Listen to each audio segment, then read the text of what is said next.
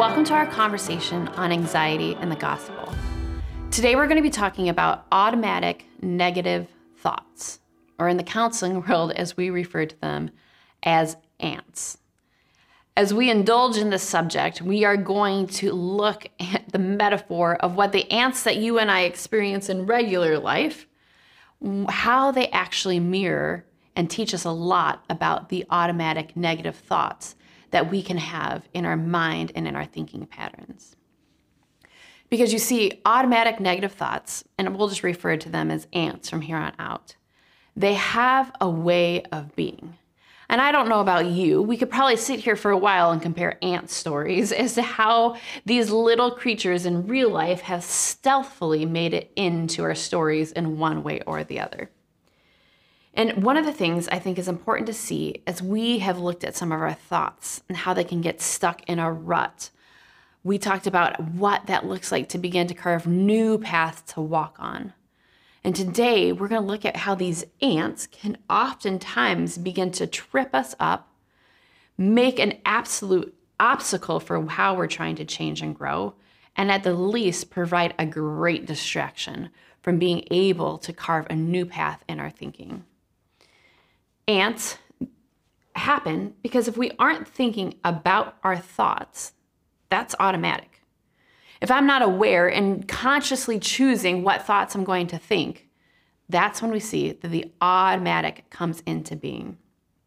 And one of the things we know about things that we're not thinking about and intentionally infusing the gospel into is that the gospel is not something that in our sinful world and in the world of our flesh that tends to take over and take precedent. So it is our opportunity that we are constantly and consistently taking the message of the gospel of redemption, of change, of hope and healing and peace, and we are infusing it into every aspect of the way that we live and think. So when it comes to ants, we want to look at what the gospel has to say about them. One of the things I know is that you are probably familiar very much with the saying, oh, they have ants in their pants, right? They're very antsy, right? Ants are actually something that's referred to a lot in our culture. But I want you to understand today that it is actually something that you can have ants in your brain. And just like when you have ants in your pants or ants in your cupboard or ants in your house, these ants are on a mission for really just one thing, and that is to build their own kingdom and it is to take whatever they need from you in order to make that happen. So I want to look at the structure of what it is that ants do to kind of take over us and why automatic negative thoughts are actually so dangerous for our processing, for our thinking, for the ways that we are trying to grow. The first thing I want to look at is this ants steal automatic negative thoughts, when we are letting them run loose, when they are automated, right? When they are whoosh, taking us on this negative pathway, they are consistently leading us to negative, pessimistic places. They help us to regret the past. They help us to be very, very past oriented or very, very future oriented. I can't believe that happened. I really regret that. I don't know why that happened. Or, oh my goodness, I'm so worried that this is going to happen and that is going to happen. And ants, they take us in these directions of either the past or the future, but they do not allow us to be present in the now. Ants steal. Ants steal our present moment. They breed discontentment and they breed an ungrateful heart that is just constantly looking at what we are missing, either from our past story or what we are anticipating missing from our future story to come. They breed pessimism. They steal the joy and the peace and the contentment of the now. The next thing that ants do is that they kill.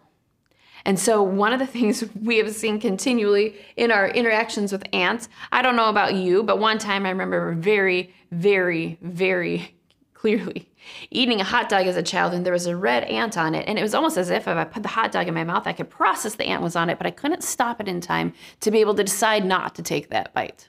That red fire ant in California blew my mouth up on fire. And for many, many, many minutes, which I don't even remember, felt like hours, it absolutely caused me pain. It killed my taste buds. It killed my sense of being able to have fun. It completely distracted, tripped me up, and created an obstacle for me to be able to enjoy what was going on. Ants, we know that they will kill even each other to be able to gain strength and to be able to actually come out on top. They will kill anything that is necessary in order to gain that as a food source to grow themselves and take power away from something else so that they can be growing their own kingdom. When I was in Ecuador, there was an ant there called the bullet ant. And the bullet ant at that time in their language you called it the tonga ant. And it was the most feared experience of my whole time in the amazon rainforest. There was many different things that seemed to be a giant threat whether it was anacondas and piranhas in the water or jaguars or other things that lived on the land. But the one thing that was discussed probably with greatest fear was this ant. And so compared to a jaguar this ant was little. But compared to other ants that you have probably met in your life, this ant was actually pretty significantly sized. And this is something that caught us continually to be aware of. Beware of this ant because it is seeking to kill. It only has self interest and it will use you to get what it needs. And its bite actually caused so much great pain to the nervous system of an adult that it actually disoriented you and overwhelmed you for about a period of an hour to several hours with so much pain that you were incapacitated to be able to continue, honestly, to have a thought, to be able to move your body, or to be able, honestly, to pull yourself out of that pain. And so you see, ants kill. Not only do they steal, they kill. They are only looking to take you over to grow their kingdom. And so many of us have experienced what that is like in our thoughts also. Because a negative thought is never satisfied by just owning one part of our story, one part of our thoughts. It continually seeks to take over more and more of our peace, more and more of our logic, more and more of everything that it can use to grow its own kingdom of negativity and pessimism and darkness, honestly, being written into the way that our thoughts are being thought.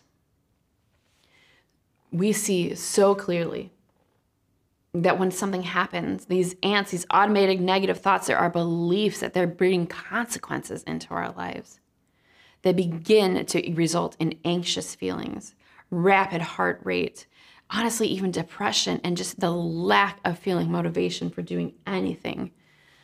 And this is how we see that ants destroy. When I was little, we lived in California and we had the tiniest of cute little ants. And continually, overnight or within the period of a short amount of time, you would open up the cupboard and you would see they're in the flour again. There's not an ability, really, nor a desire, honestly, to sift through the flour and see what you can save. It's destroyed at that point. When the ants are introduced into that, they bring destruction to everything that they are trying to touch. Automated negative thoughts are very, very much the same.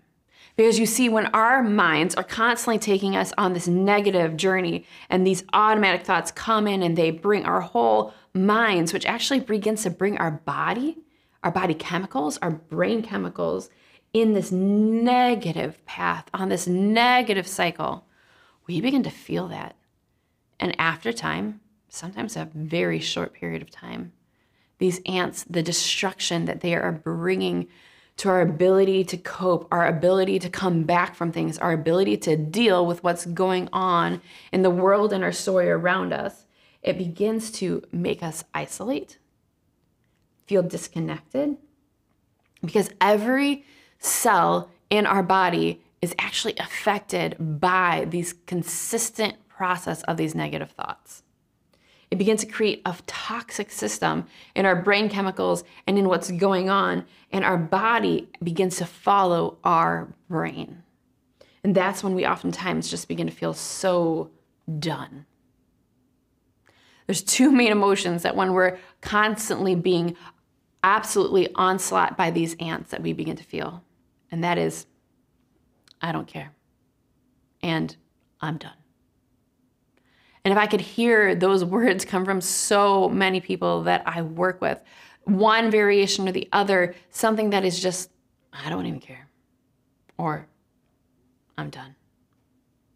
That is the iteration that we see continually coming out. And I know that because in my own story, I have felt both of those things on many different occasions when these automatic negative thoughts tried to come in and own the ground and the work that is going on in my mind and in my heart. So it's oftentimes when we begin to assume, I'm fine, that we begin to see that actually there's great deception.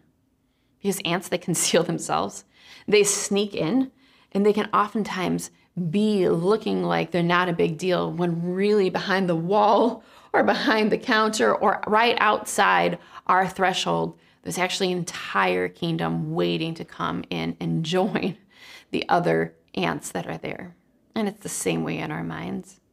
Once we begin to allow and we don't take it seriously, when we recognize that the ants have come into our mind, they've come into our story, that they've come into the way that we're thinking, the misrepresented truth and the concealing and the deception, they all begin to become a very familiar place in the way that we think. And the whole concept of deception is that we don't actually know that it's happening. And in our time in the future together, we're going to continue to talk about how do we develop feedback systems in our lives so that we can know when that deception is happening, that we can invite friends, we can invite the Holy Spirit to be speaking that to us. But for today, I want to look at these qualities of ants. And what do we see? We see that ants steal, we see that they kill, and we see that they destroy. And when we look at those three words, we are taken very much back to the words of John 10:10 10, 10, when Jesus has told us that the thief comes to steal, kill, and destroy.